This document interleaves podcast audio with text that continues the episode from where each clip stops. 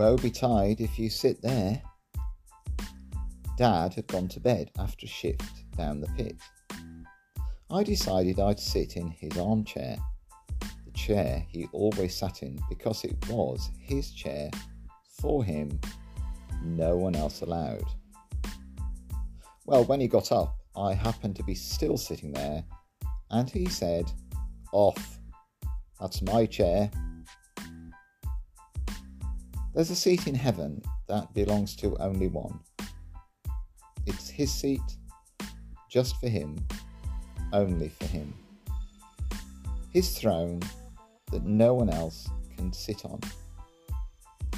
And in Revelation, we see 24 elders and the four living creatures, and they're worshipping the one on the throne. He's seated on his heavenly throne. Everyone else, when called on, bows in worship to the one seated there.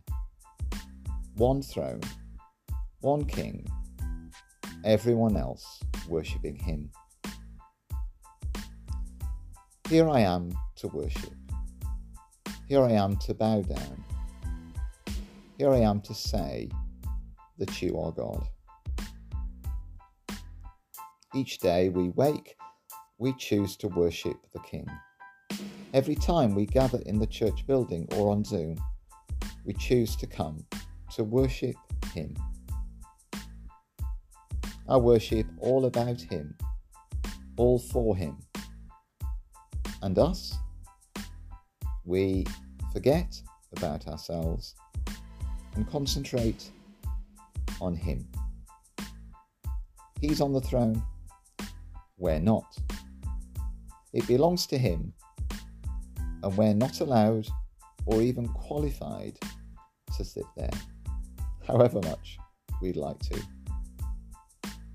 Woe betide if we try.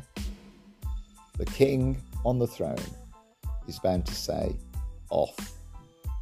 That's my chair, only mine.